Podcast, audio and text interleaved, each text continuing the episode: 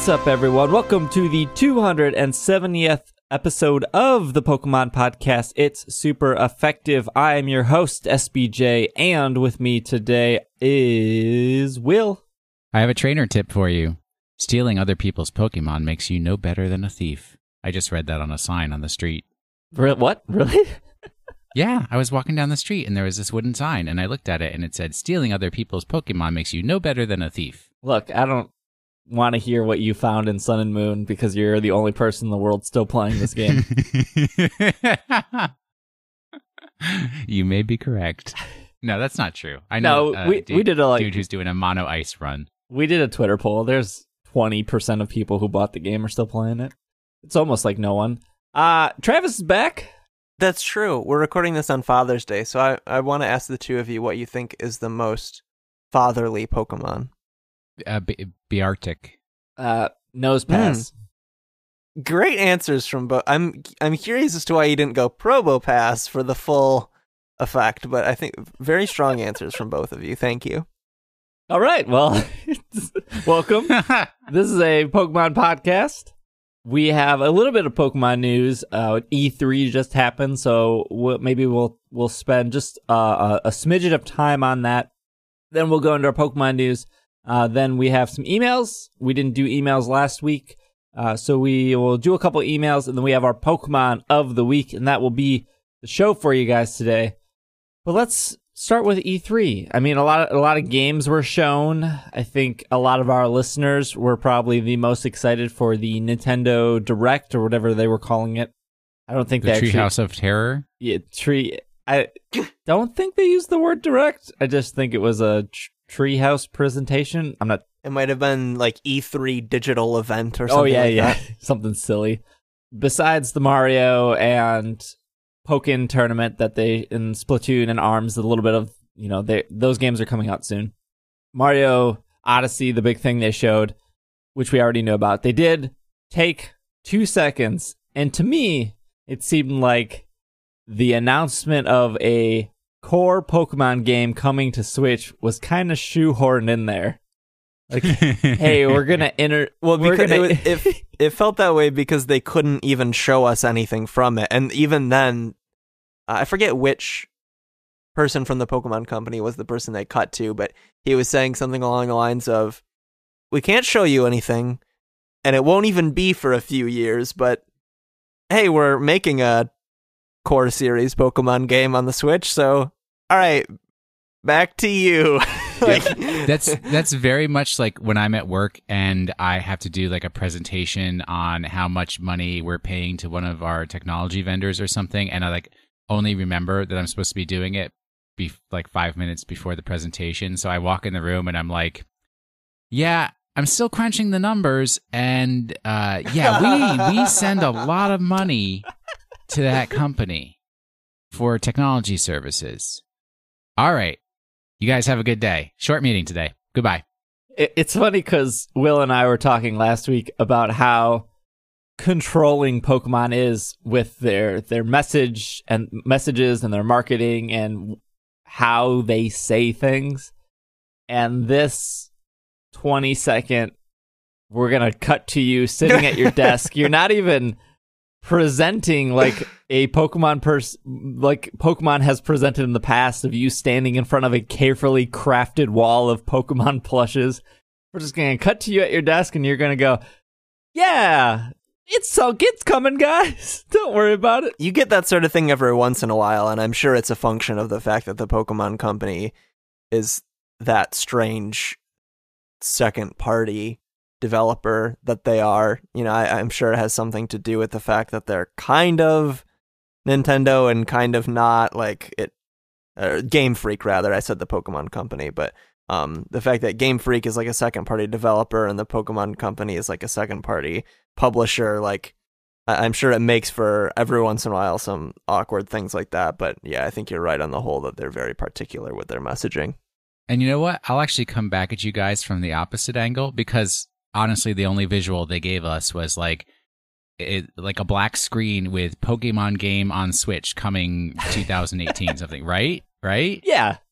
They're so scared of SBJ national treasuring every freaking image that comes out of them that they're like, no, no, no. You were going to put a Pikachu on there, but if the Pikachu is looking to the left, they're going to say, oh, Diamond and Pearl remakes because in Diamond and Pearl, the west side of the island was the warm side. And obviously that's what Pikachu is looking towards. Yeah, I mean, that makes sense. Yeah.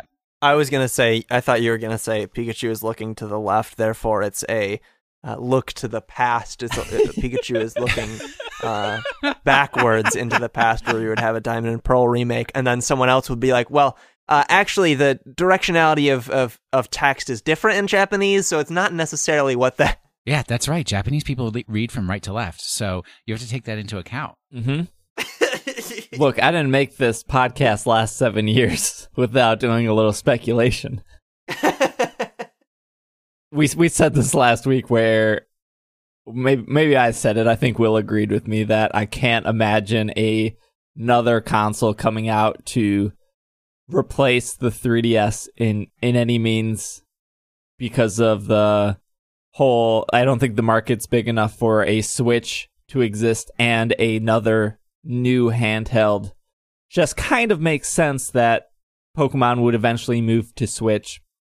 Yeah, I agree. I, I'm curious to see if they do a thing where it's also released on a dedicated handheld as well as on the Switch, but at this point it seems unlikely given that as they mentioned the new Pokemon game won't be for a few years.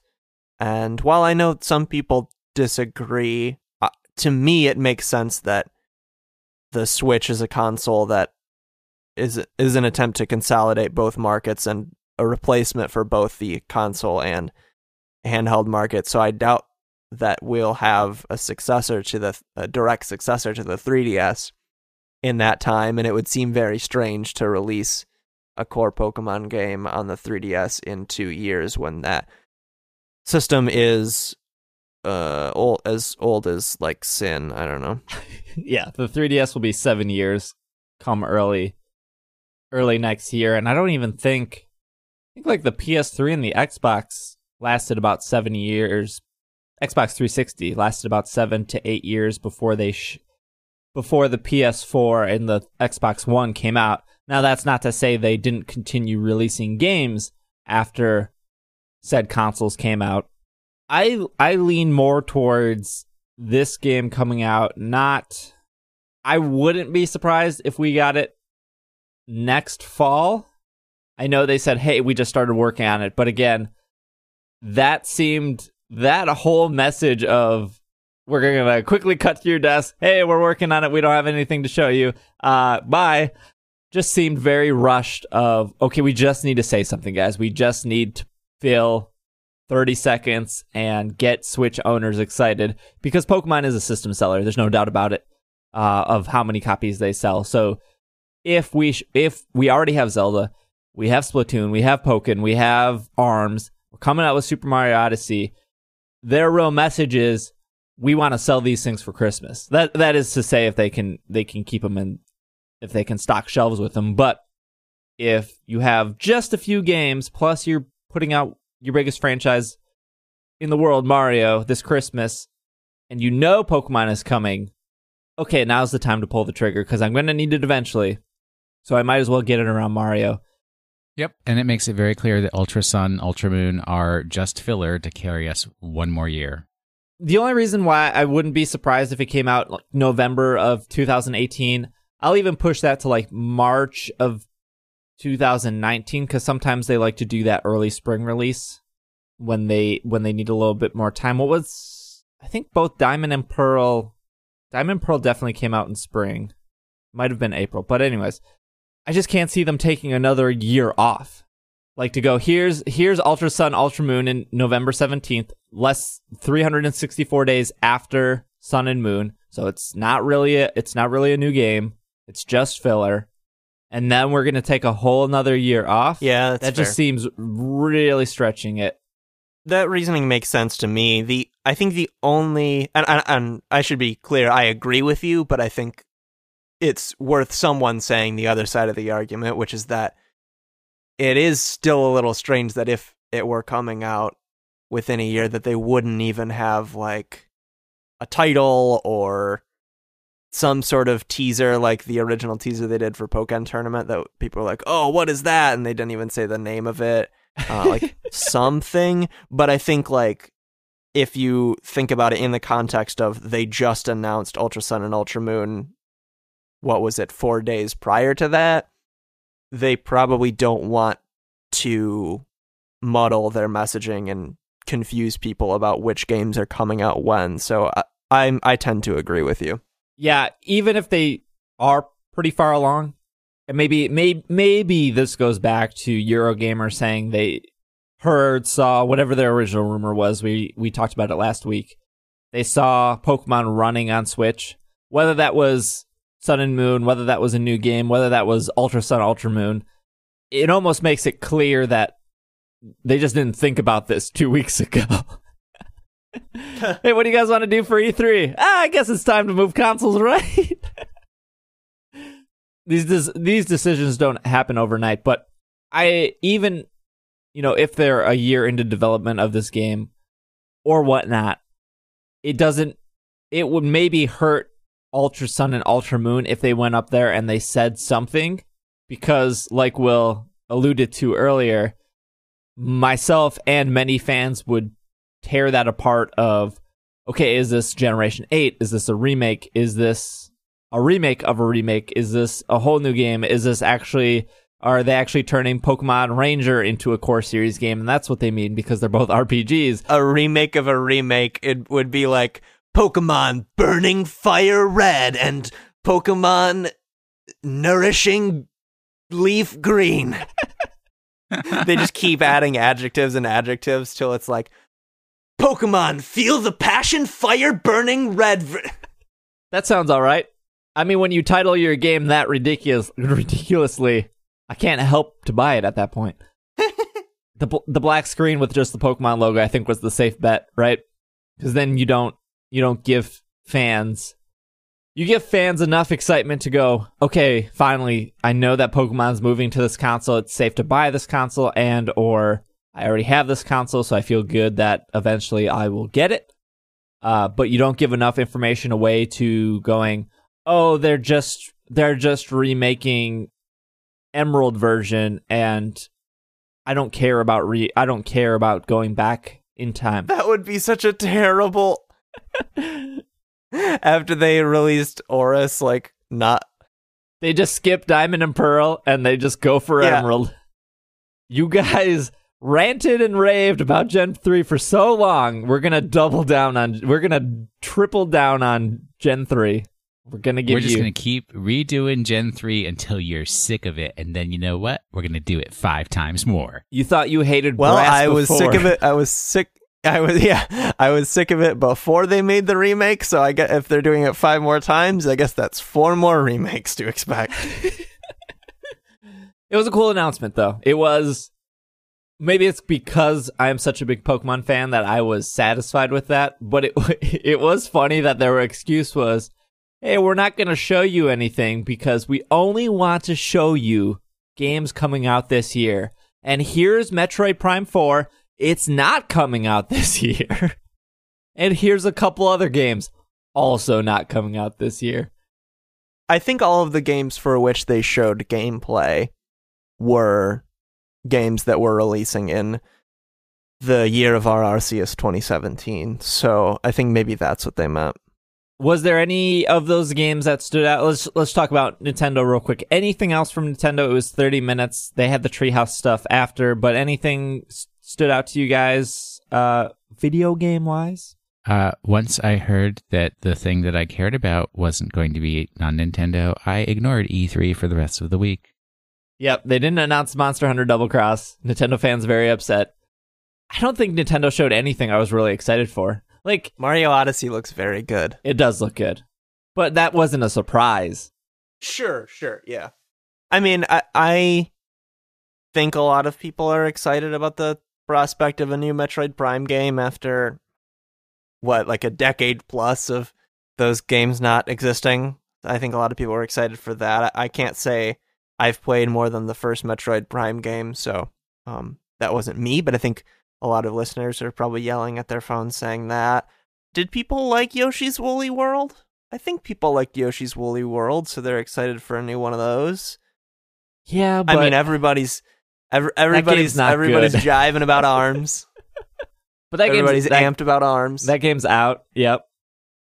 Is it out already? Yeah, it came out. What are we recording this on Sunday? Came out on Friday.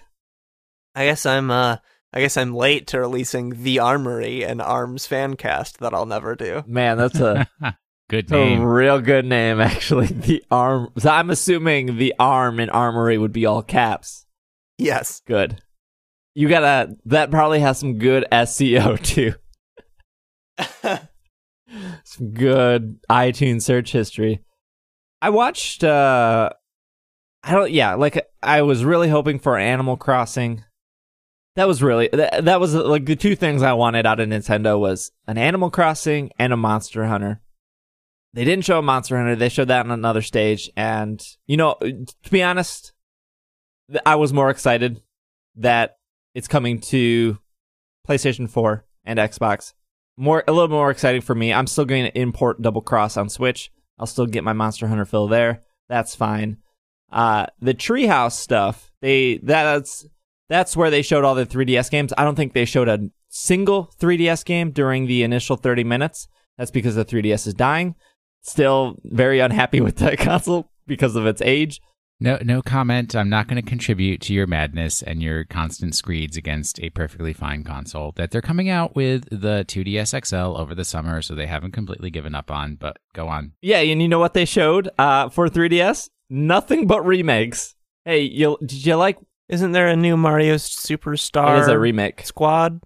It's a remake? Yes. Oh, never mind. Uh, the only new game they showed was like some sushi game, which looks like a free to play mobile game, but it's a puzzle game. Looks all right. And then they showed another Metroid game. They're really doubling down on Metroid. Uh, they showed a remake of Metroid 2, which I believe was the original Game Boy game. So that's coming to 3DS. And they didn't show anything of Ultra Sun, Ultra Moon, but Pokemon has never been a, never had a place at E E3. It's a rogue element. Yeah. Mm. What's anything anything from Sony? Well, I mean, Monster Hunter World looks real good. It's it's I don't play video games. Will you want to talk about Monster Hunter or Well, I mean, it's there's not, just not a lot of information out there. It looks really like the look is cool, but you you and I both know that Monster Hunter they make really really cool like movies about the game that don't necessarily reflect the actual gameplay. So I haven't seen any actual gameplay yet. So I can't I can't say anything. I mean, it's yes on my TV, something I wanted, so that's worth getting excited about. High res graphics, all that stuff. It seems like they're keeping enough of the you know traditional Monster Hunter tropes that people will enjoy, but you know my sore spot is that you know I was hoping to carry over all the work I've put into Monster Hunter Generations into a TV based game, and I won't be able to do that. So that's all. Well, to be fair, they've never allowed any American versions to transfer over stuff. Well, why do they have to hate on America so much? Maybe this was their opportunity to not be haters. That's true. Maybe. Monster Hunter Generations, though, has been four years in the making, and it's being made by the core team that did Monster Hunter 4U. You mean Monster Hunter World? Yes. Sorry. Okay. World, yes, is being made by the team that made 4 Monster Hunter 4. They've been do- making World for four years, and then another team took over for 4 Ultimate and Generations and Double Cross. Uh, anything from Microsoft? Uh, they had the best presentation because they had this voice that kept saying exclusive like over and over and over again. It was great. And it was like literally the same voice every single time. Exclusive. I watched the entire Microsoft presentation because I couldn't find the Sony presentation. And uh, I mean, it didn't make me excited to be an Xbox One owner, but the we'll see if some of the older titles because they're doing the reverse compatibility project will get me excited You wanna Uh, you wanna play that Fusion Frenzy again? I don't know what that is. Wait, which which console had the game where it's like the mech suits? It's kind of open world, and you you have mech suits that you can modify and stuff. Like, was that Sony or was that Xbox? Armor Core. I don't know. I was having my. I think you're thinking of conditioner re- Custom Robo for the GameCube. No. Um, Monster that- Rancher? anyways, that game looked cool. So I, I know many of our listeners know exactly what I'm talking about. So that was E3. I was pretty satisfied with it. I mean, really, the only thing I wanted out of E3 was Monster Hunter, and they gave me Monster Hunter, and they gave me uh, Pokemon eventually coming to Switch. So uh, I can't be too upset with uh, with both those announcements. Speaking of announcements, there has there's some news to talk about. First bit of news here is Marshadow has officially been revealed and Marsh Marshadium Z is also uh been shown, so Marshadow can do its Z move. They will be available in Japan at the 20th movie screening. Uh, Marshadow will be distributed. Marshadow will be distributed via local wireless for Pokemon Sun and Moon at the screening of Pokemon the Movie 20 I Choose You at theaters in Japan. The Marshadow will already be holding Marshadium Z, this Marshadow will be level 50. It will know the moves Spectral Thief, Close Combat, Force Palm, and Shadow Ball. It has a Wishing Ribbon, and it will be in a Cherish Ball. Spectral Thief is Marshadow's signature move and has not previously been officially revealed, although fans have discovered in the game data. Uh, if Marshadow holds Marshadium Z, it can upgrade Spectral Thief to its exclusive Z move, Soul Stealing 7 Star Strike. Soul Stealing 7 Star Strike had not been a previous revealed, but also this was discovered in the game's data. Uh, they showed that in the video. This news might have been sorry, this news might have been right before they they actually showed the video. Ah, cool. But yeah, even uh, even the American Twitter, the the American Pokemon Twitter, and the American Pokemon Instagram uh, showed showed off Marshadow too, which I don't remember Pokemon they showed in Japan that they showed so fast in America. Volcanion was the last one, maybe, or was it Diancie? No, not I couldn't tell you. Magearna, maybe. Anyways, uh, next bit of news here is the I Choose You Cap Pikachu will appear in Ultra Sun and Ultra Moon. This is the Pikachu wearing the Ash Ketchum hat. It will be available via QR code like Magearna in Pokemon Sun and Moon, Pokemon Ultra Sun and Ultra Moon. Sorry. In Japan, the QR code will appear at a special Poke- Pokemon Gaole disc that will be given away at the screenings of Pokemon the Movie 20 I Choose You. 3 million copies of the disc will be available throughout Japan. Magearna's QR code was made available in a similar way. So, for clarification, current Japanese copies of Pokemon Sun and Moon will get this Pikachu. But for America, in order to get this Pikachu, we have to wait to we have to wait for Ultra Sun and Ultra Moon. So there you have it. Very very important Pokemon Center those- update. Oh, go ahead. Is that uh disc thing you were mentioning is that in reference to that arcade series where you can like save information on a little disc and then bring it with you to the arcade cabinet and sort of uh, like save your team data and go from cabinet to cabinet essentially with an arcade version of Pokemon where your team is uh, preserved by the discs is that what that is I'm not now I think sure. um, it's Pokemon Gaole is the soccer Pokemon game that that's coming out. Will Will What? can't there, there's n- you can't do puns Well, we'll ask our we'll ask our Japanese resident Andrew. Let's see what he can provide when it comes to the go, go, Pokemon Gololi, Gololi, Go, Gololi. Important Pokemon Center update: Team Skull Pikachu now on Pokemon Center. the wait is over Finally. By the time this recording is up, the tickets for the Pokemon Go Fest in Chicago will probably be sold out. They go on sale in exactly 22 hours of us recording this. They don't have a price, don't have what is actually happening, but they will be on sale tomorrow. Will and I talked about this event for a good what 20 minutes last week. Travis, you weren't here, but did you a, have a it- long time? Did you have? Yeah, that's because that Heracross is in the picture and the exclamation mark Unown is in the picture. Very, both very important details of that poster they showed. Travis, did you have any thoughts, opinions on Pokemon Go Fest? No, I'm not gonna go to it, so I haven't really been focusing a lot of my energies on thinking about it. Is it because you- you're not playing Go anymore? Is it because you hate video games? Or is it because it's too far away? Which of the three options is it? Or uh, option D, all of the above. It's actually option F because option E is it costs money to travel. Um and then option F is now all of the above.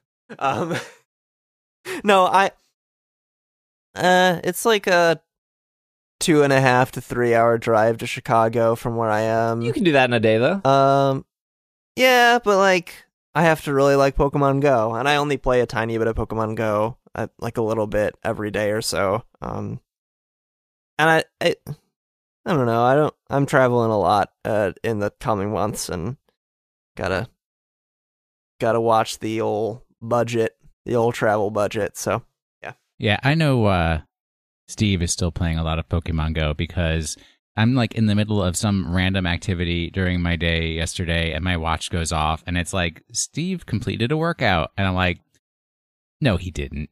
And I like literally like, what is his location? Where is Steve right now? And guess what? Lake Park. I almost like sent you a nasty text message about your quote workout unquote, but I let it be. What was this yesterday? Because I definitely Yes, sir. I biked six miles yesterday, and I That think I did not get a notice for. well, it was I think it was all part of the the because when I start the workout on the watch, I don't think it can tell you what the difference between me walking or biking is. Nor do I pay that much attention. It was a good workout though, and then I got stuck in the down. I got stuck in a downpour. I was completely soaked. But yeah, I've uh, I went. I played two hours of Pokemon Go this morning with my sister. I played five hours of Pokemon Go yesterday with my mom, and I've pretty much been out every single day this week because of the Fire and Ice event. Which, again, by the time this episode is is up, there'll be one day left. But it's it's cool. Like I I appreciate the monthly events they've been doing because I think it does give you, for me at least, and I'm sure for many other people, because while while I've been out pretty much every day this week to at least do some Pokemon Go, whether that's you know 11 o'clock at night or or early in the morning, I have seen tons and tons of people out playing Pokemon Go. Like uh, like Will said, I was at Lake Park and probably saw over 20 different people at Lake Park playing and you know stopped and talked with them and they asked you know what te- the, the the general Pokemon Go questions. What team are you on? Did you catch anything good hey there's a Squirtle over there you know the three general Pokemon Go questions uh and then we went over to the art museum and Discovery World and there was again more Pokemon Go players there so yeah it's it's they still exist they're out there doing stuff um, but yeah, I'm, I'm very happy with Pokemon Go. I'm very, very excited for the Pokemon Go Fest. I, I guess we'll have more information next week when we know how much tickets are, when we know what's. I don't even know if tomorrow they'll actually say what's happening. I'm assuming that tickets are just going to go up. People are going to buy them, and we're still going to be left in the dark of what's actually going to be at this event. But the last bit of Pokemon news we have is Pokemon Go related, which is pretty much just that the gyms will be closing tomorrow. All all Pokemon Go gyms will be closing on June 19th for the rework. So if you have a Pokemon currently at the gym, it will be returned to you. So that is that. That is all our Pokemon news. I feel like I'm forgetting something, but uh good thing this is pre-recorded and I could put it in prior if that is uh if that's needed. So what we'll do now is we'll take a quick break. When we come back, we'll do some emails and we'll do our Pokemon of the week. Why would you make a portable system when the Switch exists with a slightly smaller screen and what? A worse processor? Why? Why Why would Nintendo do that? Why? Why? Why would Nintendo do that? Why? Why? Why would I pay for a less good version of that? Why? Why? Version of that? Why? Why? Why would I pay for a less good version of that? Why? Why? Why would I pay for a less good version of that? Why? Why?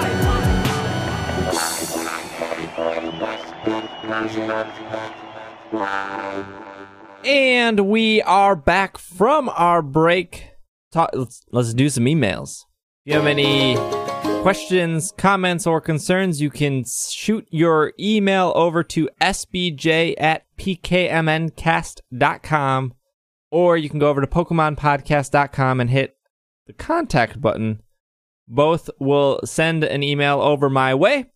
First email here is from Joshua from Coventry, Coventry, Rhode Island.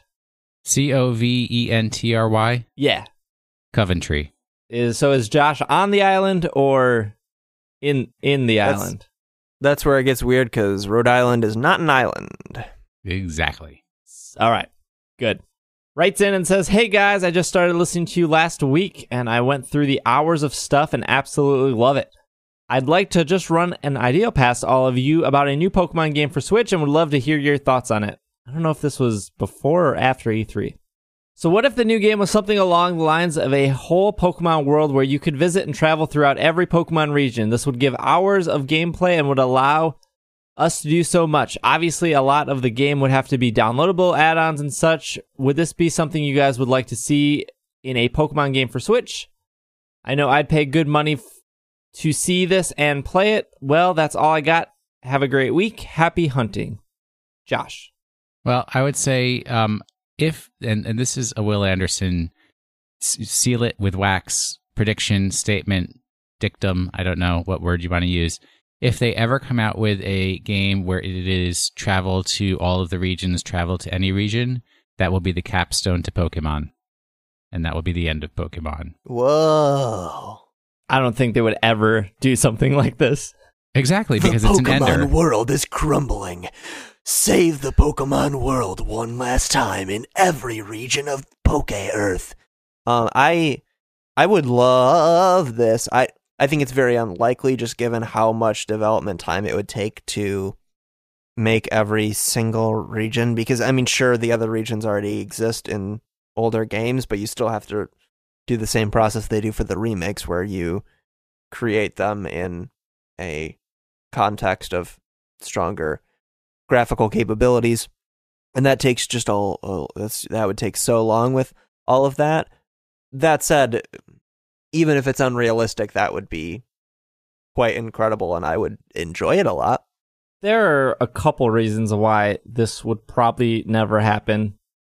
I don't one being I don't think the I don't think we'll ever get another game with more than one region based on the fact of my complaint last week that these Pokemon fans keep demanding remakes and this this is part of the problem.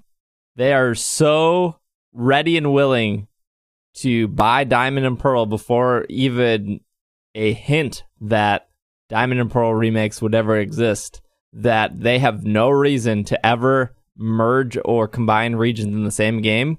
Because as we saw with Omega Ruby and Alpha Sapphire, you just complain long enough and loud enough, you'll get your remake and you'll get to go back to it. And I think the second reason is I don't know, weird is probably not the right word. I'm just going to use it anyways. It would be weird where there would be a game that you could catch all the Pokemon in. Agreeing with Will's point, if you could catch all the Pokemon there, then you wouldn't have to branch out to these other games. I mean, ultimately, maybe if it's not a capstone to Pokemon altogether and they never make another Pokemon any game after that, it would be the end to this Pokemon planet and we'd start go to a different Pokemon planet where it's like just completely new. Everything new. No, no oh, trade start, overs. start back at start back at number one. Like, don't Yeah, even include exactly. Bulbasaur and the new Pokedex. I would, I, I would.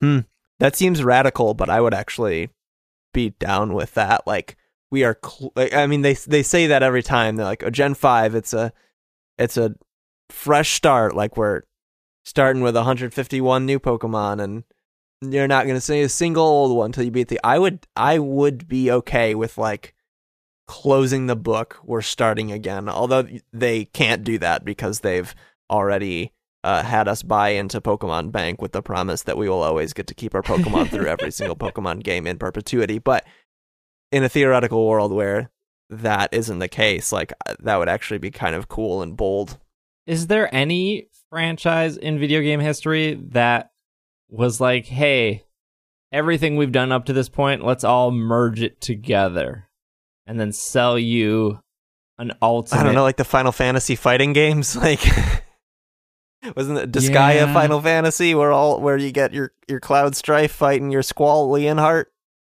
Is that what Dissidia is? I don't know. Is that did did I say Disgaea Final Fantasy? I think Disgaea is a different video game franchise. I think you're right. I think it's Dissidia. I mean, I saw a preview for that, and I was like, "Wow, that looks boring as heck." I mean, it probably is. Isn't there also like a a rhythm game, a rhythm game? A po- hmm. A Final Fantasy? Oh, one? yeah. Isn't it like Oh, yeah, Theatrhythm. Final Fantasy or whatever? Yup. here's the here's the other thing about this ultimate world why I don't think it would ever exist is because if you spend the time to do it and there are so many issues gameplay flow wise of okay if there's supposed to be what's I don't know what's 8 times 7 at this point Fifty-six. There's 56 gym leaders. How are you supposed to balance that with level? How are you supposed to balance Pokemon in the wild with level? Besides all that, you know, just making the game feel good and compelling throughout that entire world slash zone. How do you pitch that to Pokemon fans? And more importantly, I think Pokemon. I do you- think Pokemon fans want that. I think Pokemon fans would eat that up. Like the idea of a game with such a wide number of of places to go and such a uh, extensive single player journey. I think Pokemon fans would eat that up. In my opinion, the more pressing question is how do you follow that up then? Because now you're expected to do that every time, and I don't think they would really be able to pull that off every Yeah, time they released a game. It's like Pokemon eventually evolves into Skyrim, and it's like, oh, okay, new DLC with quests, and it becomes quest based, and like Yon City. Look, if there's anything I know, that is we will continue to get Skyrim forever. E E3 Pokemon Destiny. E3 2018, be prepared to see more versions of Skyrim. But no, what I was saying is, how do you pitch that to Pokemon fans? But more importantly, how do you pitch that to non Pokemon fans? As as a That is a good question. as a yeah. company, I I would assume that Pokemon always wants to top their last game, not only in sales but increasing their fan base. Sun and Moon is the top of that pillar of okay, Sun and Moon has sold more copies than X and Y, more copies than Black and White, more copies than Diamond and Pearl. Then they're on the right track to growing that that fan base. If they release a Generation 8, is it going to top Sun and Moon sales? I'm I I would hope so. I'm sure they Game Freak and the Pokemon Company would also hope that. But if they show a Generation 8 and they show something like this where hey, this is all the regions, is that going to bring in even more fans? I don't really think so. Especially since just look at like something like Pokemon Go players.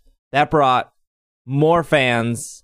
That brought more overall players to the franchise of Pokemon than any of the core main series games have, and I think even more so than Red and Blue and Gold and Silver, which are the two best selling games in the series. But there was a substantial drop off to that. And we know with Sun and Moon that there's a substantial drop off to that. And those are your hardcore Pokemon players. I think I don't have the data in front of me, so if I'm wrong, that's fine. But I'm pretty sure less than 20% of people actually continue playing after the main story. They beat the Elite 4, they're done. They close they close their DS, they move on to a different game. You have such a small percentage of players actually trying to complete their Pokédex or actually trying to do the end game stuff. Whereas the hardcore players that would love that game, most of them probably by generation 8 will have close to a living dex, if not a complete Pokedex. So, what is the appeal for them? Battling 56 gym leaders and then countless trainers in between, and then battling Elite Four? Like, it just doesn't seem. It, it just seems like a pipe dream with no real direction, and I think that's the most important part to that is what is the direction? Well, they could make it so it's like you get special Pokemon by completing certain quests or something like that. I mean, they I could just change the format. It just goes back to the whole argument of people demanding a Pokemon MMO, but I feel like a lot of those people demanding it have never actually played an MMO.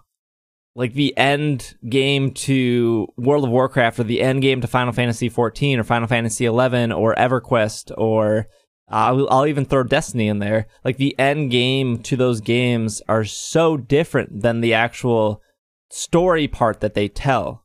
Like like Stormblood, the new Final Fantasy expansion will have you know 60 to 70 story missions and that will tell you a story just like the Pokemon games do and you will level up throughout that story just like in Pokemon games. What the difference is there is a real end game at the end of that where you're grinding for loot and you're not there's zero story and you're doing harder and harder challenges. And yeah, that kind of that sure that kind of exists in Pokemon where you're catching Pokemon, you're you're fighting harder and harder gym le- battle tree people or just trainers in general, but you're doing all that solo. You're never doing that with people, so that doesn't make sense in an MMO aspect where you're trying to you're you're in something like Final Fantasy or World of Warcraft, you're doing like these 24 man group raids or 60 man raids or whatnot. In Pokemon, there's never anything like that. Not with that attitude. I was exactly going to say that. Look, we're gonna take the battle royale, but instead of one versus one versus one, we're gonna do one versus one versus one versus one versus a hundred, and we're gonna stream it live. Oh, I, I like that though. you got to think outside of the box, dude. Yeah. And outside of the bun. Ex- excuse me.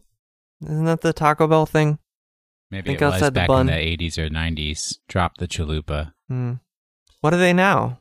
Live Mas Grande? Oh, I think it's just Live Mas. Yeah, hmm.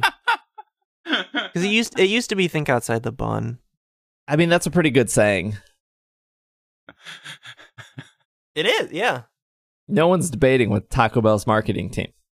yeah, here's the debate. Popeyes is the best fried chicken. Now you can shut your mouth. KFC's pretty good. Mike writes in titled "Why We Need a Diamond and Pearl Remake." 24 theses on why we need a Diamond and Yeah. Pearl remake. yeah, he's he's gonna nail it to the door of the cathedral. The reason why is because Pokemon Mystery Dungeon teased Dark slash Primal Diet. I can't do it. Dialga. Dialga Yeah. As boss and still have yet to provide. Also, we could use improved versions of those awful Generation 5 starters. They are the worst starters, and Serperior is only salvaged by its hidden ability. There are other Pokemon that could use Mega Forms. Also, you should do a podcast series for post game Sun and Moon. Do you think n- the new Pokemon in Ultra Sun and Ultra Moon are forms of Solgaleo and Lunala or Necrozma? Also, would you like Break to replace Mega? There's uh, like so much going on in that email. It's a it's a a, a flavor adventure. Yeah. All right, let, let's start backwards. Break is the mechanic they use in the TCG. But it's the same thing as Z moves, isn't it? Yeah. No, Use I- it one time and no, nothing should replace anything. Let's let's make that clear. Mega is fine. It's cool. It exists. I hope it continues to exist. Knowing Pokemon and their ways, they're very stubborn when it comes to changing things. You can look at Arc uh, Arcanine as example. It is known as the legendary Pokemon. It is not legendary. I think they should change that, but they won't, and that's fine. Working backwards again, do you think Pokemon do you think the new Pokemon in Ultra Sun and Ultra Moon are the forms of Solgaleo and Lunala or Necrozma? I'll let Will handle that. They're fusions of Necrozma and Solgaleo and Necrozma and Lunala. That's it's it's Yeah. the same thing as uh Black is that- Kyurem and White Kyurem. I definitely Yeah. get those vibes. Yep. Except that they're um symmetrical. They're not asymmetrical. I'm sure there will Yeah. be a new gimmick to go with that, so it's slightly different than Yeah, Black yeah, and I wouldn't. Kyurem. Yeah, it probably won't be exactly like it. I agree. Yeah.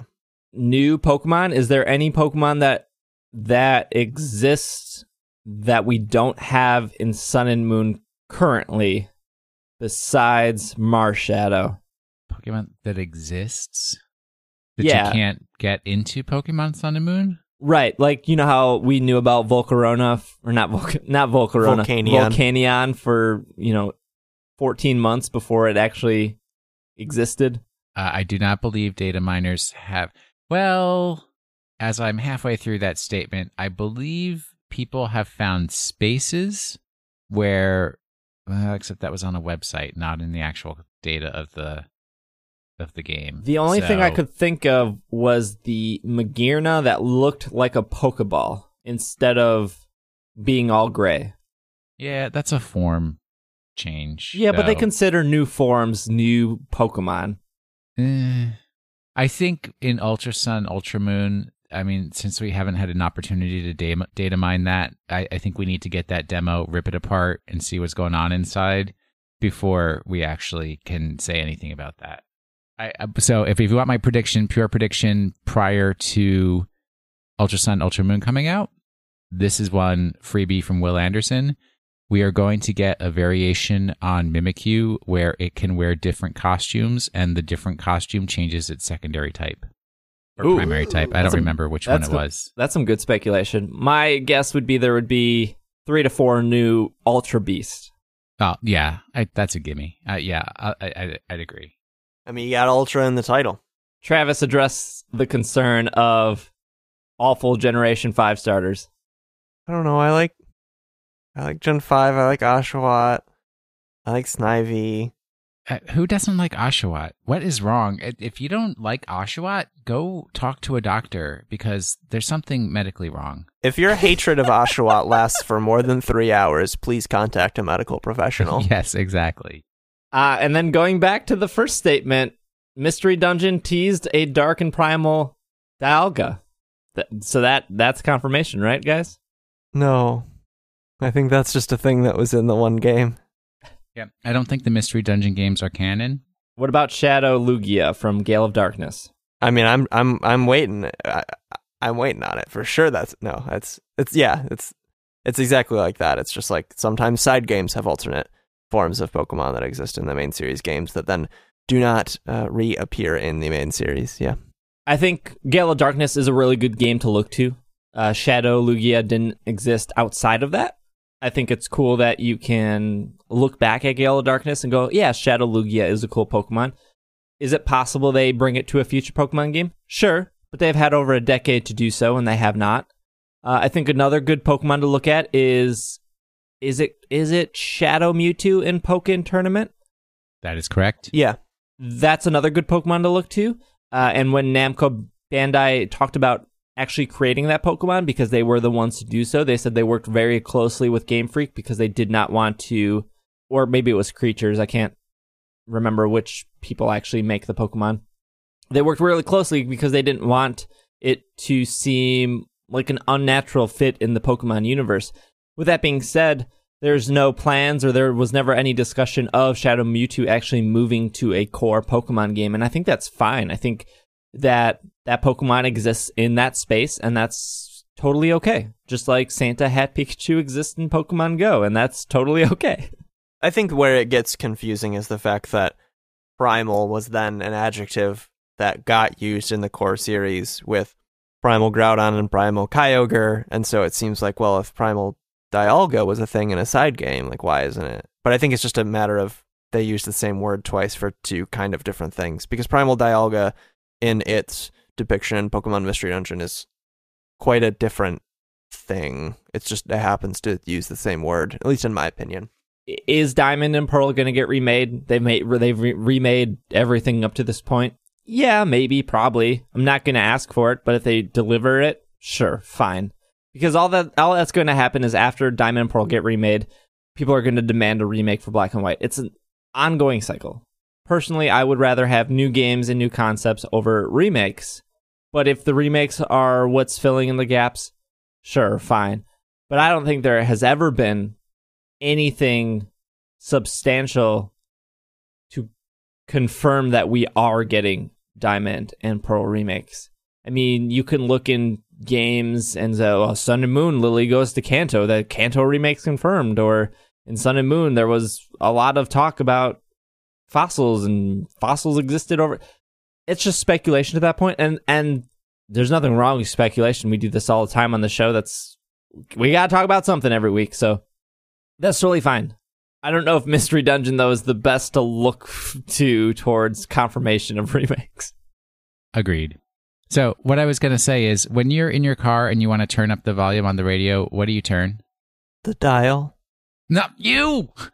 Are you trying to get me to say volume? No. What do you turn? What is the thing on on the, your dashboard? The dial or the knob. A dial, guh. Dial, guh. There you go. you, you can get it. You can do it. Colin writes in from Wichita Falls, Texas. Hey guys, big fan of the show, and I just wanted to comment that neither me nor my friends have seen any lag while pl- playing Sun and Moon. SBJ and Travis are the only people I've ever heard of having lag on the new 3DS. I do not use the new 3DS. If you listen to our Sun and Moon specials, Micah and Irene also complained about this, but going on. Unless they skip those episodes. Personally, we don't have a lot installed on the 3DS. Could that be the reason we have not noticed lag? I believe Sun and Moon works fine on the new 3DS as long as you have plenty of open memory. What are your all thoughts? Will and Travis are both my favorites. Colin. So I will, in league with the listener, I will say I did not notice lag until I started looking for it. It's not like one thing if you play Sun and Moon on an original original 3DS, which I have one, that that is painful. There are like literally black screens while you wait for things to load.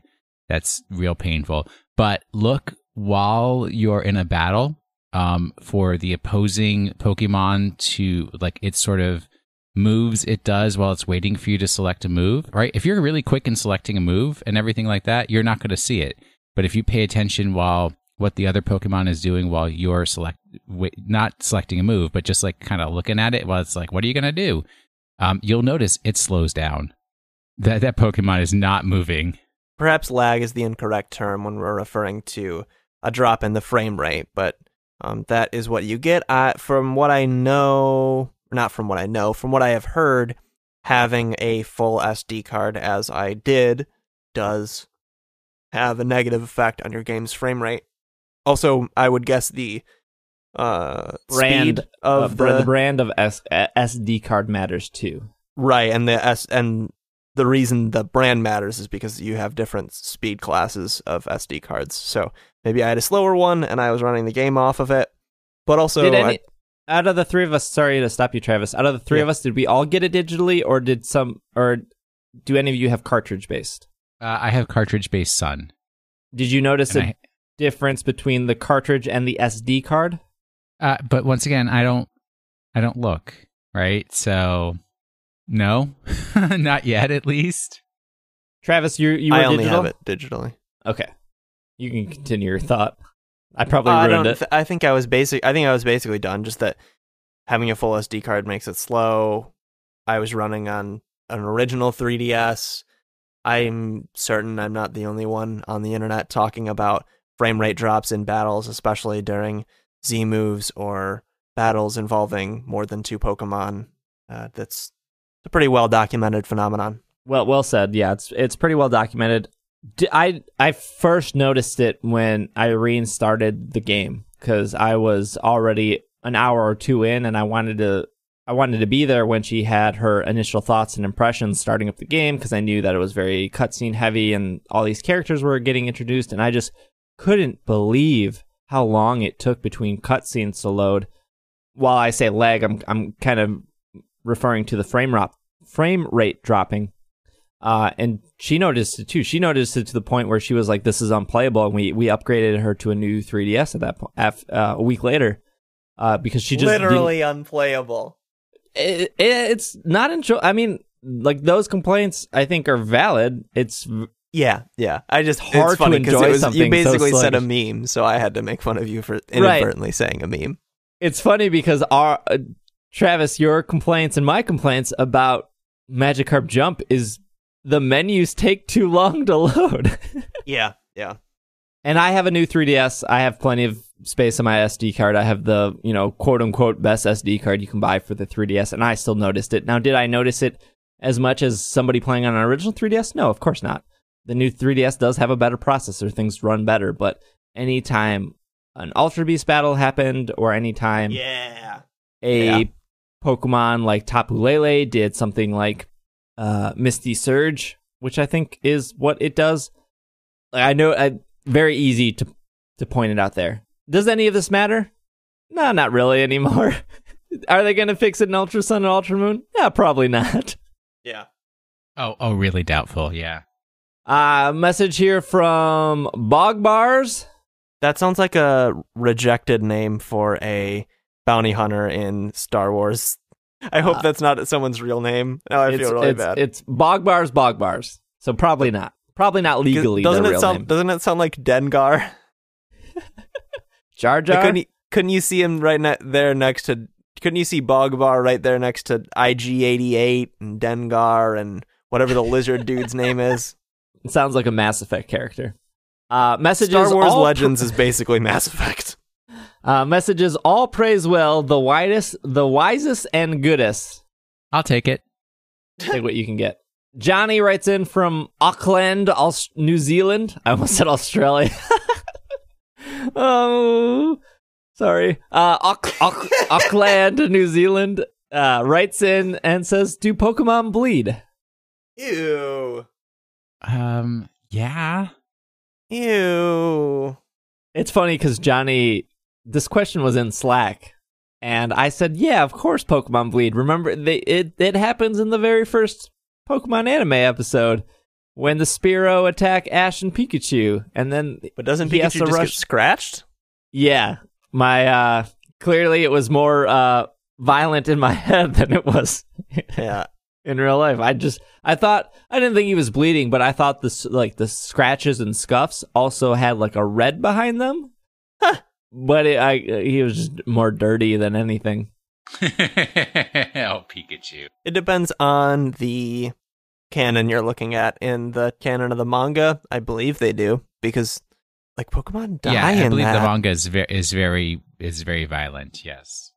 but I do not believe they do in any of the core series or Have they ever have they ever referenced blood or anything in in the in the sense of like working in a lab and having like genetics or anything medically related? Has has that word even been said? Well, I mean, they have the reference genetics, obviously, because they have the DNA splicers. But, But, I think what Steve is asking is in those references to genetics, do they ever reference specifically uh, the sanguine fluid? Right, of like oh like drawing Pokemon blood. like you walk up to a test tube and click on it and it says like Pokemon oh it wouldn't say Pokemon blood, but just in all the dialogue, all the splicing, all the scientists that are in the game that are really bad trainers, has just the word ever been said? I don't think so. One would assume that Pokemon have blood to make them live because they have hearts, right? Why do they have hearts? Because all creatures have our hearts, right? That's what pumps the blood. Not every Not- living thing has a heart. Uh, plants don't have hearts. Single-celled organisms don't have hearts. A lot of do invertebrates have hearts? All of them? Um, is an octopus an invertebrate? Yes. We're just terrible at biology. Back to Yeah. school with us. We'll get a biologist on next week. No, we won't. Don't promise that. we'll do one more email. I'm we have so many emails. I'm sorry for I'm just kind of skipping around. So if I haven't gotten to your email, stand by. All right, we'll do Daniel from Hurricane, Utah. The real question is: Is Hurricane a real place? It's a Oh, good a- name I for a place. it. There's a PS here. The pronunciation the pr- pronunciation of my hometown, Hurricane, is pronounced her I can, not and not hurricane like it's spelled. Huh. Her I can. Her I can. That's not as cool. Sure I can, in her I can. Only these puns can you get on the armory. Hello, Daniel from Her I Can, Utah. Longtime listener, first time writer. I listen to the podcast just about all day long at work, and by far it's super effective, is the best. Said that sentence weird, but you get the gist. Uh, I have taken a break from playing Pokemon for some time now. I really enjoyed playing Sun and Moon when it.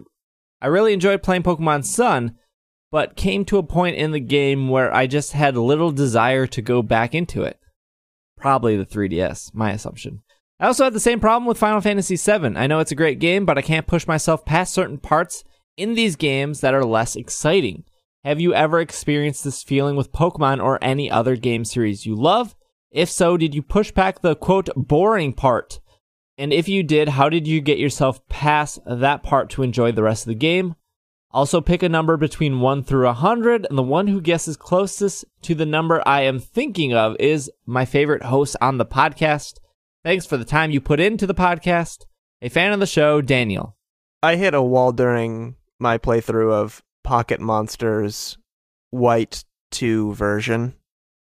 But then I had to finish it because I'm on a podcast where I'm supposed to know the things about a Pokemon game um, to be able to talk about them. So I finished it out of uh, a sense of duty to my people and my listeners. Uh, what was the other question? There's another one before the number one. Uh, any games, any games in a series or any, and just any game that was boring that you felt you had to push yourself past to enjoy the rest of the game. Mm. I just Chrono Trigger is my favorite fa- games. Yeah. Chrono Trigger is it's up there in terms of what my favorite game is. Chrono Trigger is one of them. There are worlds in like it, the far, the distant future, the uh, not the like end of time future, but the but the post-apocalypse future. Uh, something about the griminess of it and how much of it is dungeon crawling. Um, I never find myself enjoying it, and the fact that it's like the second time period of the game always makes it a, a bit of a slog. Uh, but I really love the rest of the game, so um, I always have to push through that. But I just know how much I like that game and how much I like its music, so I, I always find a way to break on through to the other side. I'm trying to think of a game, but I Magic usually Jump? just. Oh boy, you didn't hear me talking about that when we were on break.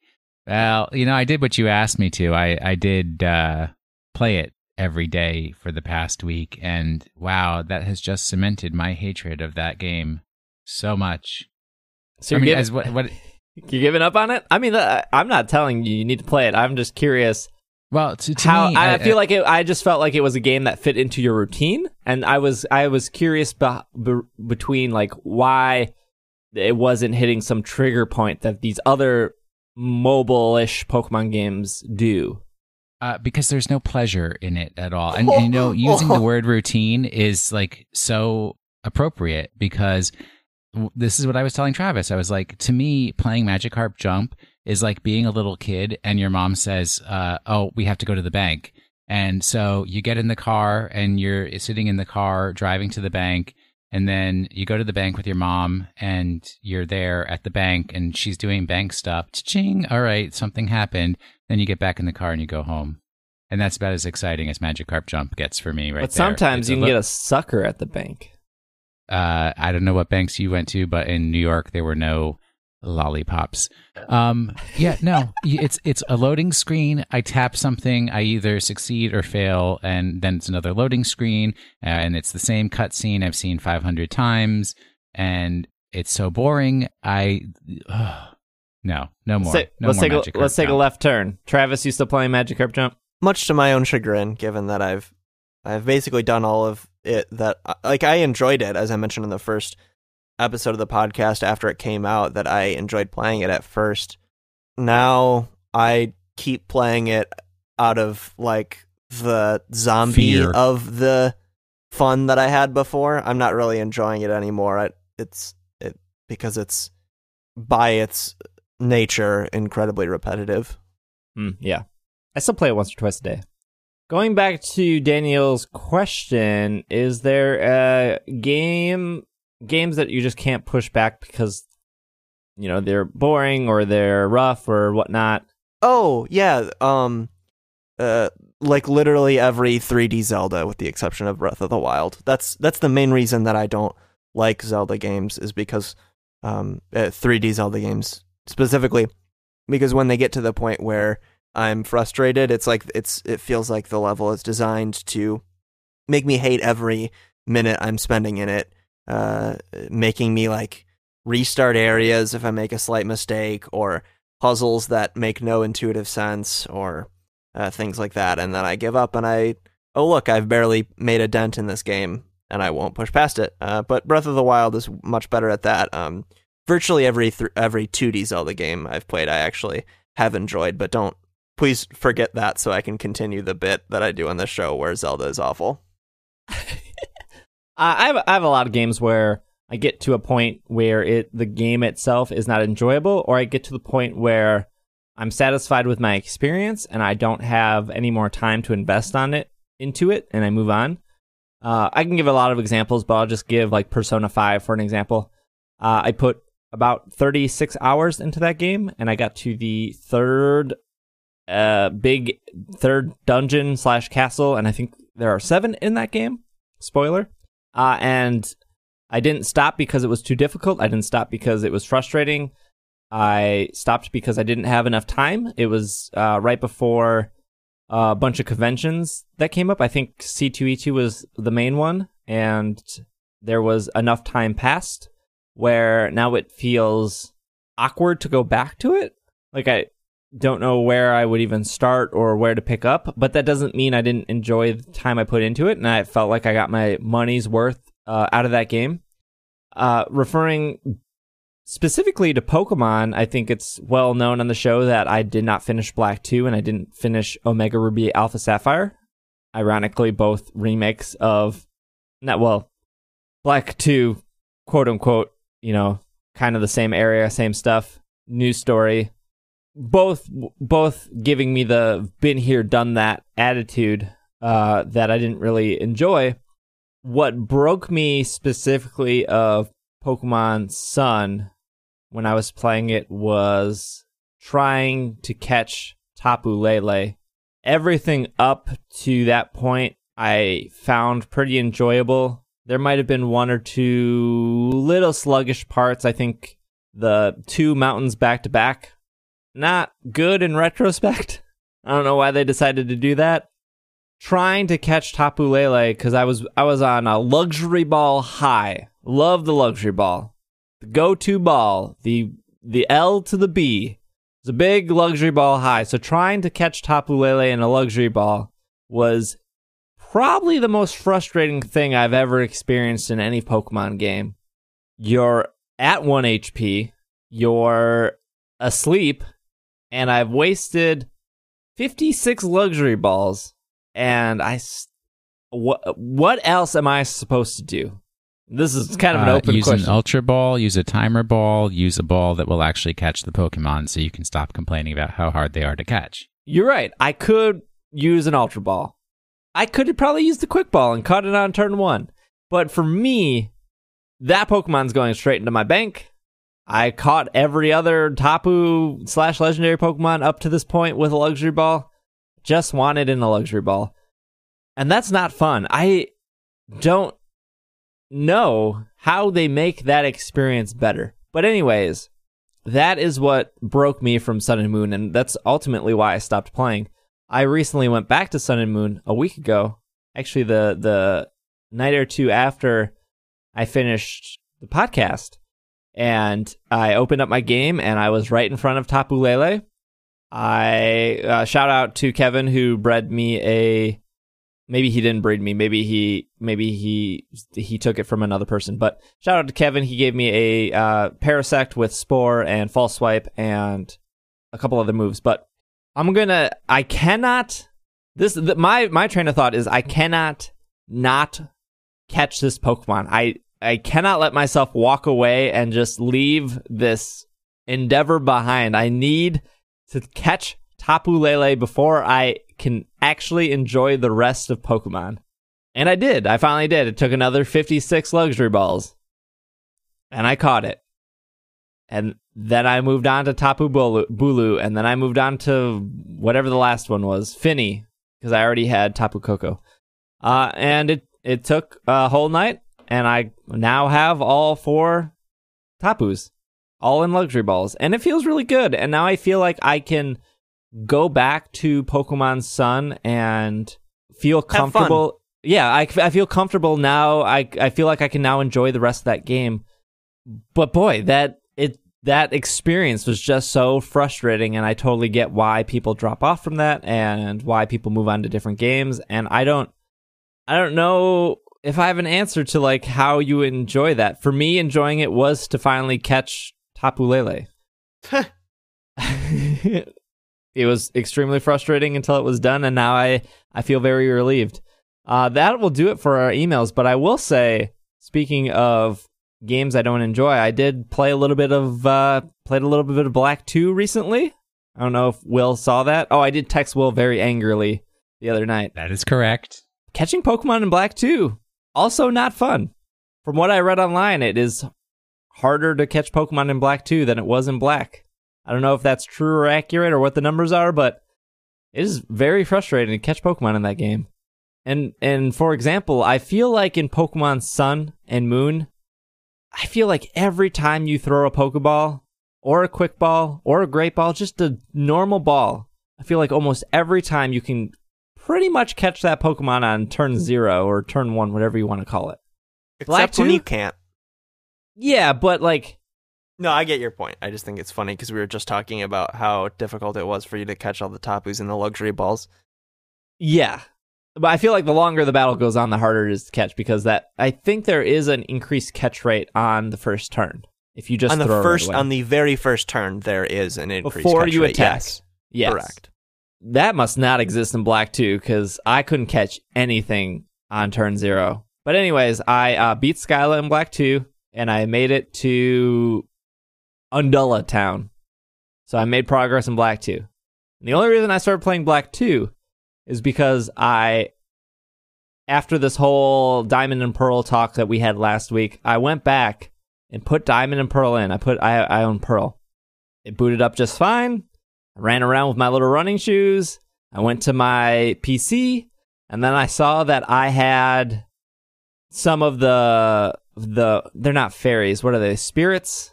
Mesprit, yeah, Mesprit, Azelf, and Uxie are the lake spirits, yeah, or the lake The guardians. lake spirits.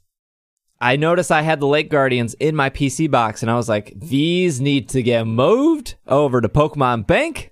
I don't know how to do this. I heard that people said it was a chore. Uh, it's extremely easy. Uh, so I had to put in my copy of Black One, put in my copy of Black One, went to the little research center, which actually I was already standing by, grabbed Strangely enough. grabbed Irene's DS, turned on DS Play, and then you have to do that mini game where you have to catch the Pokemon, which I heard was time consuming and not fun. I wouldn't say that it's fun. It's probably more fun than Magikarp's jump, but uh, it It's took time consuming when you have to do like a whole game's worth. See, I didn't think so. It took me eight minutes to do 26 Pokemon. Yeah, but I think the most of the people that are complaining about that are like, I am bringing up every Pokemon I have in this cartridge, all like 20 boxes worth.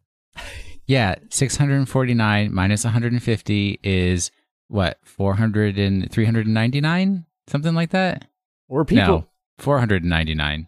I bet less than 1% of Pokemon players had 399 Pokemon that they moved from Diamond and Pearl to Black. Sure, but, once- but it's those, in those players are going to be more vocal than anyone else because they're the people who play Pokemon a whole bunch. So Once it's in black, though, the bank just sucks it right up. So there's no more. There's nothing. The only thing you would have to do in black is put those Pokemon in the very first box.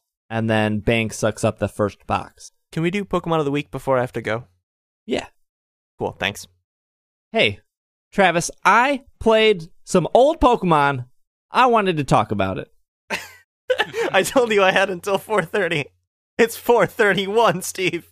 Give me the Pokemon of the week. I, I want I do want to thank you for being uh, uh for moving things around in your schedule to accommodate me. I appreciate that. I didn't even realize what time it was. I was so in- ingrained in my story. Uh, what's a Pokemon? Our Pokemon of the week this week is Bastiodon. It is an evolution of the po- the fossil Pokemon Shieldon from the aforementioned Diamond and Pearl. Going to feature two move sets.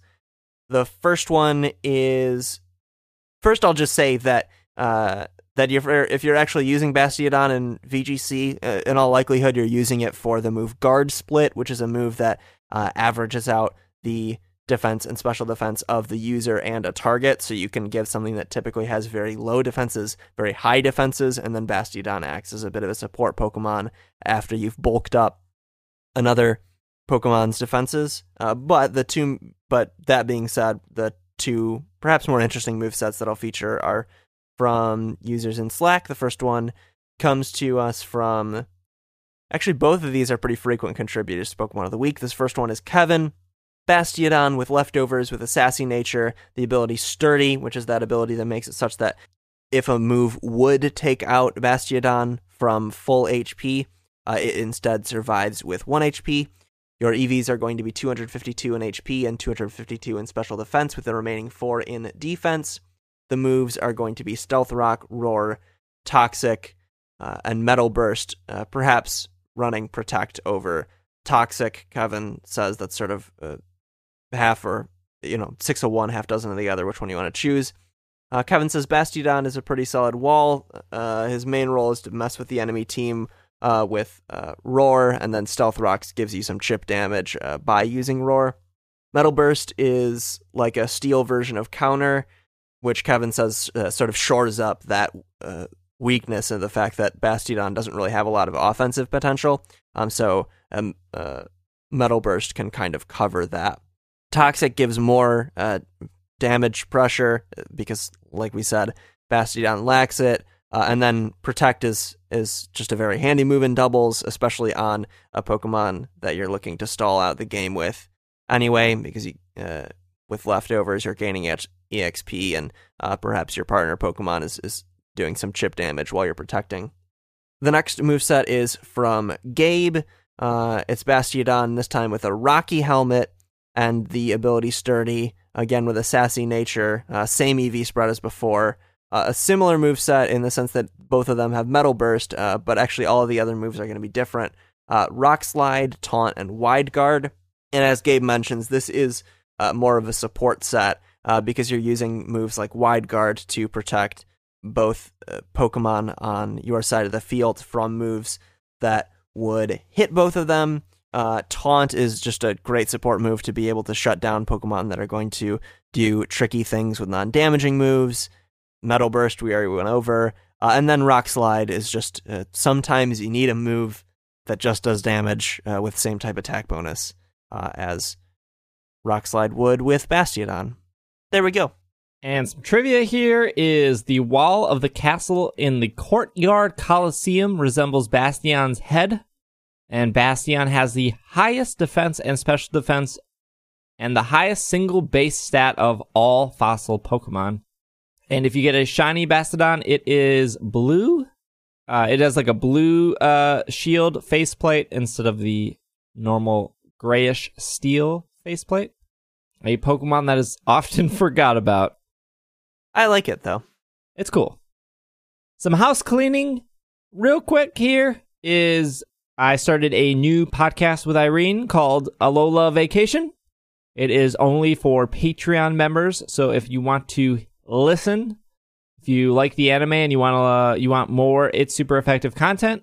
Uh, and, and or you just want to support us on Patreon and it's just something you get in return, you can go over to patreon.com slash it's super effective and that would be greatly appreciated. I thank all our thank all our Patreons for making uh, for supporting It's Super Effective. And it's at the $4 a month level that they receive access to that program, correct? Correct. It is at the gold level. Thank thanks all our Patreon backers, but also thanks all our listeners for just listening every week. It means a lot. And if you made it this far, there, here is your thank you. Uh, other than that, uh, you can follow us on Twitter at Pokemon Podcast. We have a subreddit, reddit.com slash r slash super effective. And Will is at Wash in the Sink. Travis is at the Travis W. I am at Dragging a Lake. Otherwise, this has been another episode of the Pokemon Podcast, and we are Super effective. Super dials. Keep that dog clean in 2017.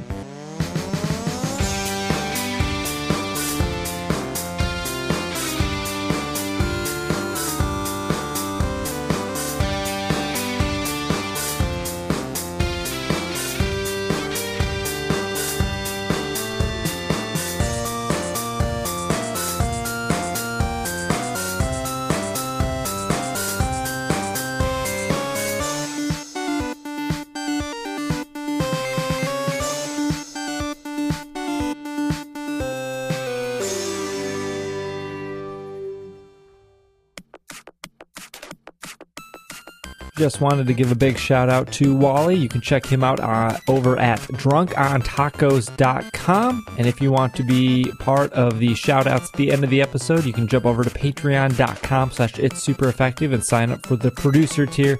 But again, a shout out to Wally. You can check out his stuff over at drunkontacos.com.